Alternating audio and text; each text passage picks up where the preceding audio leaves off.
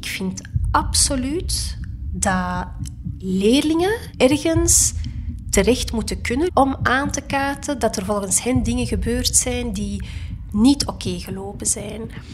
Maar als je het gevoel hebt dat je ergens in een rechtszaal zit en terechtgesteld wordt, daar valt mijn mond van open.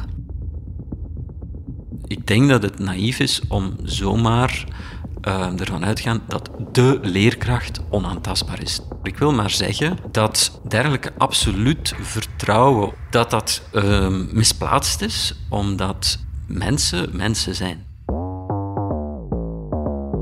Wat als een goed gesprek tussen school en leerling niet meer volstaat en een beroepsprocedure onvermijdelijk is?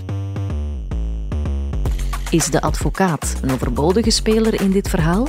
Of is hij net de verdediger van de basisrechten van de leerling? Ik ben Eva Droogmans en dit is de derde aflevering van de podcast Leraar Overmeesterd.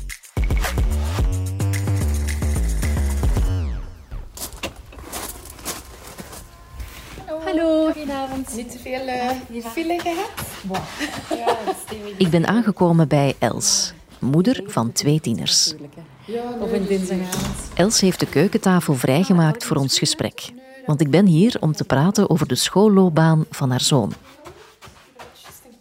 Els startte twee jaar geleden een beroepsprocedure na een tegenvallend examenresultaat. Haar zoon was toen 16 en zat in het vierde middelbaar toen de coronapandemie uitbrak. En net als veel andere leerlingen ging ook haar zoon kopje onder. Corona was eigenlijk heel moeilijk voor hem, omdat hij geen vaste structuur meer had. Hij kon niet naar school, hij had online lessen. Dit samen met zijn puberteit is nefast geweest voor zijn schoolresultaten. Uh, hij had dus een BA-test gekregen, maar met een clausulering. En de clausulering was uitgesloten van ASO. Ze zeiden, hij mag zijn jaar niet opnieuw doen. Hij hoort niet thuis in ASO, want zie, hij scoort en slecht op wiskunde en op talen en op algemene vakken zoals geschiedenis. Dus eigenlijk is er geen enkele richting in ASO die bij hem past. Maar het was gewoon dat hij gewoon voor geen enkel vak gewerkt had. Dus ze kenden mijn zoon niet.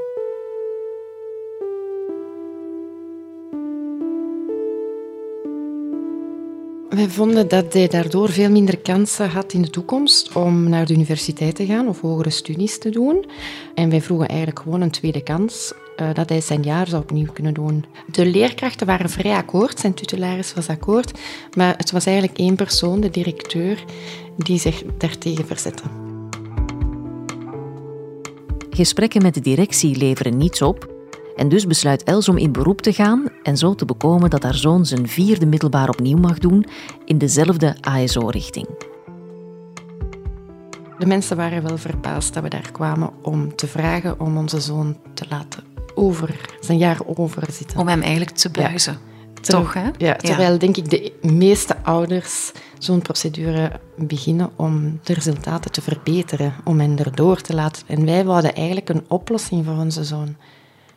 Wij wouden niet dat hij er per se door moest gaan, want dat helpt hem toch niet vooruit. Want dan is het jaar daarna veel moeilijker. Als hij mhm. de basis van het, het, huidige jaar niet beheerst, kan hij moeilijk overgaan. Mhm. Dus in dat opzicht vond iedereen het ook wel een beetje humoristisch. Hoe vond hij dat zelf eigenlijk, om zijn zaak, zijn toekomst eigenlijk, hè, voor een stukje te bepleiten? Ja, het, was een, het is een puber, heel uh, stoer en zo. En daar was hij wel een heel pak minder stoer. Uh, die onafhankelijke persoon, er was ook een oudere dame bij, die heeft hem ook toegesproken dat het over zijn toekomst ging. En dat ze dan wel verwachten dat hij zijn best deed. En ja, dat was wel... Ik denk wel dat het indruk gemaakt heeft op hem. Zijn ogen zijn opengegaan, dat hij moest werken en dat er gevolgen waren. Ondanks de positieve uitkomst van de beroepsprocedure besluiten Els en haar zoon toch om naar een andere school te verhuizen we dachten dan, als het achteraf toch nog wel eens een vak zou tegensteken, zou men wel rap oordelen, denk ik. Van, zie, we hadden het gezegd. Dus een nieuwe start, een nieuwe school. En dat maakt het voor hem ook makkelijker om dan te starten met jongere leerlingen in de klas, uh, die hij nog niet kende, mm tegenover leerlingen die hij al wel van de speelplaats kende. Want dat was voor, voor hem wel moeilijk om te blijven zitten. Els startte de procedure omdat ze haar zoon een tweede kans wilde geven. En ook omdat ze niet twijfelde aan zijn kunnen. Achteraf bekeken was dat de juiste keuze. Het is nog altijd een puber, maar zijn, zijn ogen zijn open gegaan. Uh, hij weet ook als, er, als hij zijn best niet doet, dat er gevolgen zijn. Uh, hij zit nu in het vijfde middelbaar, doet nog altijd wiskunde-wetenschappen, maar zijn vrienden zitten in het zesde middelbaar en kijken al uit naar hun verdere studies. En volgend jaar zullen die op kot zitten.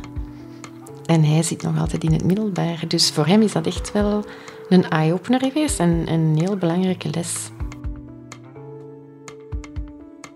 Ja, dat mensen niet zomaar alles meer voor waar aannemen, dat is zo. En dat is niet alleen in het onderwijs, dat is ook met de pakjes die u toegestuurd krijgt of als u iets koopt in de winkel. Mensen zijn iets mondiger en ook meer geïnformeerd. Dit is Christophe van Geel, de onderwijsadvocaat die je ook al hoorde in de vorige afleveringen. Dat de leraar geen bevoorrechte positie meer heeft in het maatschappelijk debat, vindt Christophe niet meer dan een logische evolutie. Ik wil maar zeggen dat dergelijke absoluut vertrouwen of onderdanigheid is dat eigenlijk van neem gewoon aan wat ik zeg. Waarom? Omdat ik zeg, omdat ik die positie heb. Dat dat uh, misplaatst is, omdat mensen mensen zijn. En vertrouwen is goed en moet er zeker zijn, maar we hebben door scha en schande ook geleerd dat niet iedereen het altijd even goed meent. En daarom zijn er bepaalde systemen, controlemechanismen om dat uh, te remediëren. De mogelijkheid om intern beroep aan te tekenen tegen een examenbeslissing bestaat al lang. Al heel lang eigenlijk. In 1929 was er al een ministerieel besluit dat een beperkte beroepsmogelijkheid voorzag voor Athenea en rijksmiddelbare scholen. Sinds 1991 moeten alle middelbare scholen een beroepsmogelijkheid vermelden in hun schoolreglement. En sinds 1994 en 1995 is dat ook geregeld voor de hogescholen en de universiteiten. Maar waarom is die beroepsprocedure ooit in het leven geroepen? Wat was het idee daarachter? Ik heb die vraag voorgelegd aan Sabine Lust, de onderwijsexperte van de UGent. En ook hoogleraar aan de Universiteit van Gent op het Instituut voor Procesrecht, waar ik in eerste instantie publiek procesrecht dossier, dus alles wat geschillen met overheden betreft, maar daarnaast ook heel sterk eh, met onderwijsrecht bezig ben. En dat heeft te maken met het feit dat ik ook als adviseur werk op het rectoraat en daar alles van onderwijscontentieux ook opvolg. Uh, daarnaast heb ik een bijberoep, maar dat is wel beperkt, een advocatenpraktijk. Ik ben in bijzonder daar ook gespecialiseerd in onderwijsrecht, waar dat ik eigenlijk ja, secundair onderwijs, hoger onderwijs, uh, zowel leerlingen als personeel eigenlijk dat soort dossiers op mij neem. Sabine Lust is dus thuis in onderwijsmaterie. Maar weet ze ook waarom die beroepsmogelijkheid er kwam? Het hangt ook samen met heel die idee van meer participatie van leerlingen in het onderwijs. als iets dat in de jaren 90 ook heel sterk naar voren komt. Daar merk je dat men dat helemaal ziet in het kader van rechtspositie, meer rechten, meer inspraak. En dus ook de mogelijkheid om op te komen voor je rechten. En als je vindt dat je verkeerd beoordeeld bent, om daar ook iets tegen te kunnen doen. Ik ben uh, een kind van de jaren 90. Ik heb toen in, op de middelbare school gezeten. Ik kan me niet herinneren dat er iemand in mijn omgeving in beroep ging. Die mogelijkheid was er dan wel. Maar in de praktijk, ja, was wat de leraar of wat de klasraad had beslist, dat was wet, hè? toch? Ja. Dat was bij ons eigenlijk ook zo. Ik ben ook een kind van die leeft van die jaren, iets vroeger nog, en ik heb het nooit meegemaakt op school. Toen was de leerkracht, daar keek je naar op. Het was een god, hè? Voilà, en dat was een god, maar dat is uh, helaas voor veel leerkrachten toch wel voltooid verleden tijd, vrees ik. Ja, absoluut. Nu, op zich zijn leerkrachten ook geen goden en iedereen kan eens een fout maken. En in die zin is het ook niet slecht dat je er iets tegen kunt doen. Maar het is altijd die slinger en waar hangt die in het midden? Het is wel een feit en dat zie je op, op, op alle lagen in de maatschappij. Als ik gewoon keek naar, naar, mijn wetboek, de tijd dat ik studeerde, dat was eind de jaren 80, begin de jaren 90, hadden wij een wetboek van, ja, laten we zeggen, een 5 centimeter dik, waar alles in stond wat je nodig had. Nu is dat de tienvoud daarvan, waar je de studenten mee ziet loslopen, er rondlopen. Dus daaraan zie je ook dat de hele maatschappij wel aan die juridisering wat onderhevig is. En het onderwijs hoort daar natuurlijk ook bij. Ja. Is die slinger wat doorgeslagen? Ik denk het niet. Ik denk dat dat al bij al wel meevalt. Maar ik kan mij wel inbeelden, allee, ik, ik merk dat zelf ook, voor degene die het moet doen, is het wel belastend natuurlijk. Mm.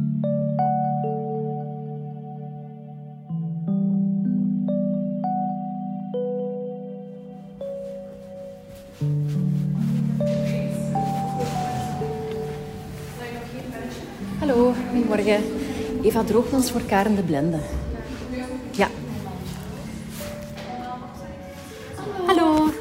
Dag Karen. Karen. Hey, Eva. Heb je het goed gevonden? Ja, het was geen probleem. Het was oké. Ik ben Karen de Blende. Ik ben directeur van het instituut Sint-Lutgardis in Lievegem. Een school voor tweede en derde graad met hoofdzakelijk ASO-leerlingen, een kleine richting TSO en een klein beetje BSO-leerlingen. Ja, ik ben eh, Frank Dumaré. Ik werk als eh, leerlingbegeleiding bij Karen, dus in de school in tweede en derde graad. Ik heb lesgegeven in de vak PAV en heb ook heel wat leerlingbegeleiding gedaan in deze school. Karen en Frank vertellen mij dat ze nog altijd met veel plezier in het onderwijs staan. Maar dat de realiteit van hun onderwijs veranderd is, dat zien ze ook. Ja, ik heb het eigenlijk nooit meegemaakt in mijn beginjaren. Maar dan uh, de laatste jaren uh, kwam het al meer tot een uh, protest tegen een CA-test. Maar dat eigenlijk dan meestal door een goed constructief gesprek te voeren met de ouders en de leerling in kwestie in mijn bureau, door alles goed te kaderen. Maar nu, het laatste jaar, zien we wel dus dat er al uh, een advocaat onder de arm wordt genomen. En we zitten nu zelfs met een procedure die tot in de Raad van State al zit. Ik denk dat dat inderdaad uh, vroeger minimaal was of minder was, maar dat dat nu een manier is bij ouders of bij leerlingen om een kinder te ondersteunen of een vorm van aandacht te geven. En ja, het vechten voor een kind of voor de studies of het vechten tegen de school. Om een vorm van ondersteuning te bieden aan de leerling. Dat Mhm. vind ik wel jammer. Wij moeten eigenlijk alle mailverkeer bijhouden van de leerkrachten naar de leerlingen. Uitnodigingen voor inhaallessen. Als de leerling daar dan niet op ingaat, dan moeten wij eigenlijk de ouders verwittigen van kijk, uw zoon of dochter is niet ingegaan op de uitnodiging voor de remediëring. Dan moeten wij dat allemaal bijhouden, want dat kan allemaal nuttig zijn om achteraf aan te tonen. Wij hebben dat wel allemaal gedaan. Als wij dat niet kunnen bewijzen met data, dan, dan staan wij nergens. Dan is het woord tegen woord en op dat moment lijkt de tegenpartij alles al vergeten te zijn.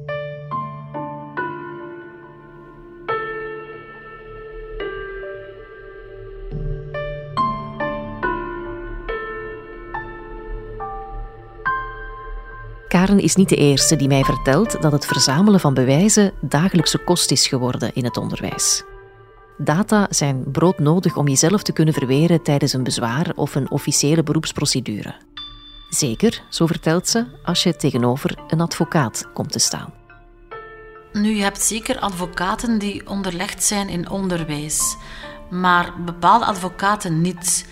En dan heb je die voor jou en dan vind ik dat soms beschamend dat die daar dingen uitkramen waarvan ik van denk van maar jij gaat ons nu eens gaan zeggen hoe wij een delibererende klassenraad moeten houden. Sorry, maar je weet daar zelfs niks van. Uh, je bent maar half geïnformeerd, je gebruikt al de foute terminologie. Wat moet ik nu met jou? Ik denk dat de advocatuur een heel andere manier van denken heeft. En die slaat uh, recht tegenover uh, onderwijs in. Die staat niet op dezelfde lijn. En ik, ik, ik, kan mij nu in, in ons geval niet van de mening ontdoen dat uh, dat, dat, gaat, louter gaat over geld. En ook prestige. Want ik raak in de Raad van State. Dat is een heel andere manier van denken. En inderdaad de zoektocht naar uh, naar fouten. Maar echt naast de kwestie. Um, die weten ook niet wat dat onderwijs is. Die advocaten die helpen die leerlingen niet vooruit, vind ik. Die kijken gewoon naar hoe kunnen wij hier het onderste uit de kan halen, maar een diploma krijgen is niet zomaar op een schoteltje gepresenteerd krijgen van hier is jouw diploma nu. Dat is de gemakkelijkste weg. Je helpt die jongen daar niet mee vooruit, of dat, of dat meisje. Wat krijg je nu als boodschap? Van kijk, als het niet gaat, dan gaan papa en mama er wel geld tegenaan gooien en dan gaat het wel lukken. Een clash van twee werelden. Het onderwijs en de advocatuur. Met elk hun eigen dynamiek en spelregels. Waar let jij op in dossiers? Wat kunnen fouten zijn die een school maakt? De, de klassieke fouten zijn elementen in een dossier laten doorwegen die niet mogen of doorwegen of niet dergelijk belang zouden mogen hebben. Klasraden hebben soms een beetje de neiging om uh, zich nogal paternalistisch op te stellen. Uh, in die zin dat ze een leerling vaak willen behoeden voor uh, van alles en nog wat. En ik begrijp dat. Hè. Er zit evident enorm veel kennis uh, en ervaring in zo'n klasraad. Dus, maar Langs de andere kant denk ik dat het nog altijd de leerlingen en de ouders zijn die ook mogen kiezen wanneer ze willen falen of hoe ze willen falen. Dus de klassieke fout is om ja, eigenlijk te snel al aan de noodrem te trekken en eigenlijk al wegen af te snijden voor een leerling, terwijl dat misschien op basis van dossier nog niet helemaal strikt noodzakelijk is.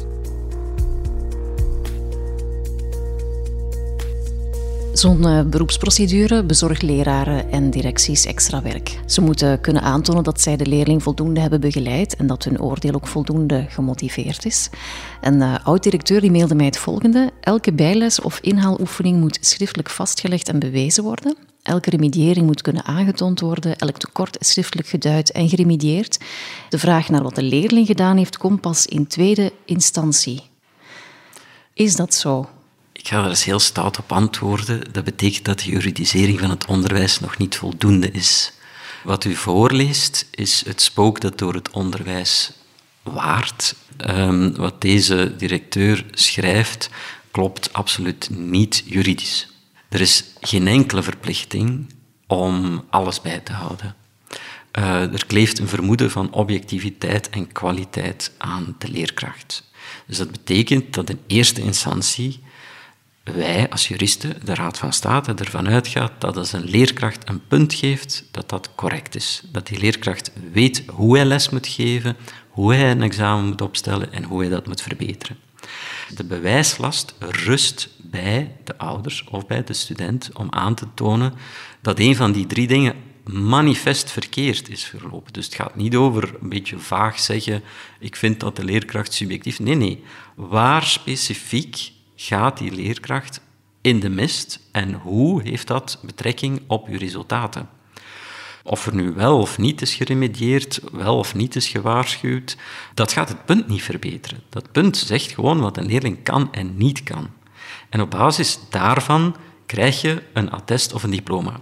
Maar als een student of een leerling zegt ik ben te weinig begeleid of te weinig geremedieerd, dan moet die leraar dat kunnen weerleggen. En dat kan hij toch alleen maar doen door te zeggen op welke dagen, op welke data die remediering er wel is nee, geweest. Nee, maar dat moet hij niet.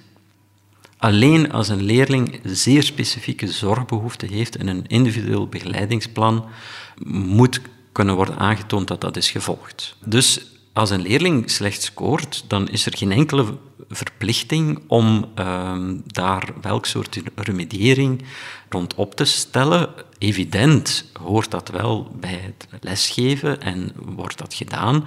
Maar of de leerling daarop in, op ingaat, of de leerkracht die remediering goed of slecht heeft gegeven, of ze er überhaupt was, ja, dan maakt het punt niet anders. Dat, dat zou in jouw pleidooi bijvoorbeeld geen argument zijn? Wel, het is te zeggen, het eerste dat ik zeg tegen ouders, dit argument dat gaat ons nergens brengen. Want die fabel is ook bij de ouders beland natuurlijk. Ja, ja, en heeft hij een bijles gekregen, daar kopen we niks mee. Als er andere elementen in het dossier zitten, dan uh, durf ik die kaart wel mee op tafel leggen, omdat um, er natuurlijk ook nog een bepaalde beroepsethiek mag bestaan. Als een leerkracht er niet in slaagt om het, uh, de klas klassikaal tot boven uh, eh, 50% te halen, ja, dan is er iets aan de hand. Dat kan eventueel een resultaat wel nuanceren. Ik vind ook dat zo'n advocaat op dat moment er ook zit als uh, de vijand. Zo komt dat echt over en niet als een bemiddelend persoon. Dit is opnieuw Karen de Blende, directrice van het Sint-Lutgardis Instituut in Lievegem. Dat vind ik ook jammer, want je zou eigenlijk aan die advocaat willen zeggen: ja, maar hij zou ook zo kunnen en zo kunnen laten. Zo. We hebben dit allemaal al voorgesteld, dat is toch veel beter. En dan kan hij binnen een maand al zijn diploma halen. Maar op dat moment kan dat niet meer. Is dat puur vijandig. En moet je op elk woord letten. En, ja. Ik had ook het gevoel dat uh, in, in het eerste gesprek met de advocaat dat hij eigenlijk op zoek was naar informatie. Hoe krijg ik informatie uit de directie om dan achteraf te kunnen een dossier... Om zijn pleidooi mee te onderbouwen. dat was mijn gevoel, ja. Maar daar ben ik niet in meegegaan. Nee. Dan ben ik plots ook zeer cool gebleven en zeer zakelijk. En heb ik enkel maar de essentiële woorden gebruikt die ik moest gebruiken en waar ik moest op antwoorden. Dat is allemaal zeer jammer.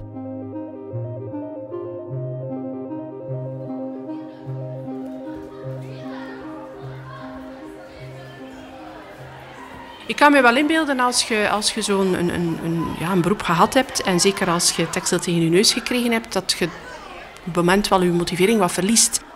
Dit is Sabine Lust opnieuw, de onderwijsexperte van de UGent en zelf ook onderwijsadvocaat. Maar ook dat, ja, je moet dan ook durven de relativiteit daarvan inzien. Ik bedoel, ik heb ook al beroepen gehad over examencijfers dat ik gegeven heb. Als daar een keer enige rond is, ik zie dat ook een beetje als een accident de parcours. Oké, er is iets fout gelopen, dat kan een keer gebeuren, volgende keer beter. Ik wil je een aantal uitspraken voorleggen van mensen in, in eh, de onderwijswereld over onderwijsadvocaten. Die mensen hebben er een businessmodel in gevonden en zetten ouders actief aan om te procederen. Tijdens zo'n procedure gaat het niet over de inhoud, wordt er dus niet gekeken of die leerling de leerstof wel beheerst. Vroeg of laat loopt zo'n leerling gewoon tegen de muur, maar de advocaat heeft tegen dan al lang zijn geld opgestreken. Dat is hoe men kijkt eigenlijk ja, maar ik denk dat je dat niet mocht veralgemenen. Uh, ik weet, ik sta zelf ook in het beroep, dat er inderdaad advocaten zijn die ik zal niet zeggen dat ze actief leerlingen ronselen, maar die ook heel actief zijn op sociale media en dergelijke. En die dat soort contentieux ook wel aantrekken. En die, ja, die gewoon elke leerling die komt en die zegt ik wil een beroep indienen, dat hij die ook indient. Hè. Of dat hij nu weet op voorhand van dat heeft kans van slagen of dat heeft het niet. Maar ik denk dat dat echt wel een minderheid is. Ik denk dat de meeste advocaten niet met onderwijsrecht bezig zijn, dat echt wel op een andere manier benaderen. Alleen als ik kijk naar mijn eigen praktijk, ik krijg ook elk jaar ouders, ja, natuurlijk quasi altijd de ouders, die komen met het verhaal van ja, mijn, mijn, mijn zoon, mijn dochter is CL-test, BL-test, ja, kun je daar niets aan doen, kunnen we in beroep gaan en dit en dat. Maar ik, ben daar, ik heb ook zoiets van mensen, dat heeft ook niet altijd zin. Je bekijkt samen die punten, je bekijkt samen wat dat daar aan achtergrond aan de hand is. En ik moet zeggen, als ik vijf mensen heb die komen met een vraag om een beroep in te dienen, en als ik er één indien, zal het al veel zijn. Je moet mensen ook niet in een procedure jagen waarvan dat je voorhand weet van dat loopt niet goed af. Maar goed, ik ben zo. Uh, er zijn nog advocaten zo, maar er zijn helaas ook anderen. En die, ja, ik noem dat nestbevuilers, die zorgen er natuurlijk voor dat dat ook het beeld is dat van de advocatuur wordt geschetst. En ik vind dat eigenlijk zeer spijtig. Ik hoor ook mensen zeggen, de, de toon is zo hard. Want een advocaat zou misschien wel een soort van bemiddelende rol kunnen spelen tijdens zo'n procedure. Het is natuurlijk, je moet dat ook zien als een soort spel tussen aanhalingstekens. Je hebt als advocaat ook je rol. En je moet natuurlijk je klant ook verdedigen. En dat betekent dat je ook met harde argumenten moet kunnen komen. En dat wordt inderdaad soms wel wat, wat hard of toch zeer juridisch geformuleerd, waardoor dat, dat zeer hard overkomt. Maar ik denk, en daar zijn die hoorzittingen dan ook voor, dat is ook mijn ervaring, als je dan op die hoorzittingen die advocaten hebt en, en, en dat gesprek komt op hang, dan heb je toch heel vaak een ander verhaal dan wat dat geschreven staat. En dan komt het wel heel vaak tot een dialoog. Maar je mocht op dat moment ook als school niet te defensief reageren. Je moet ook echt proberen om die dialoog ook uit te lokken. In de gesprekken die ik gehad heb met uh, onderwijzend personeel, heb ik nog niemand positief horen praten over onderwijsadvocaten. Ik hoorde een directeur zeggen, ze staan hier zelfs al naamkaartjes uit te delen als de studenten nog maar net hun rapport hebben gekregen. Ik kan mij voorstellen dat dat misschien wat agressief overkomt, als dat inderdaad in de praktijk soms gebeurt. Dat zou mij zeer sterk verwonderen, omdat uh, dat gewoon deontologisch ontoelaatbaar is. Het zou mij verwonderen. Waarom zou mij dat ook verwonderen? Omdat er maar een zeer beperkt aantal advocaten met deze materie bezig zijn. Ik ken die ook allemaal. En die gaan zich daar zeker niet mee bezighouden. Daar hebben we absoluut geen tijd voor. En jij deelt ook geen? Nee. Uh, maar bon, bedankt voor de tip. Ik zal het overwegen. Um, nee, evident niet. En nogmaals, maar het is natuurlijk uh, preken in de woestijn. Uh, er bestaat zoiets als cognitieve dissonantie, dus ik ga degenen die ervan overtuigd zijn toch niet overtuigen. Maar de juridisering in het onderwijs en de rol van de advocaten met betrekking tot leerlingen is maar een fractie van alles wat zich op het niveau van het personeel afspeelt. Dus ik krijg hier um, ik krijg veel leerlingen tijdens het jaar over de vloer, maar ik krijg gedurende het jaar veel directies en leerkrachten over de vloer. Met burn-out, met functionering, met tucht. Ja, het is, het is zo, als het hen goed uitkomt, is de advocaat de boeman, maar als ze hem nodig hebben, dan uh, willen ze toch de beste hebben of zo.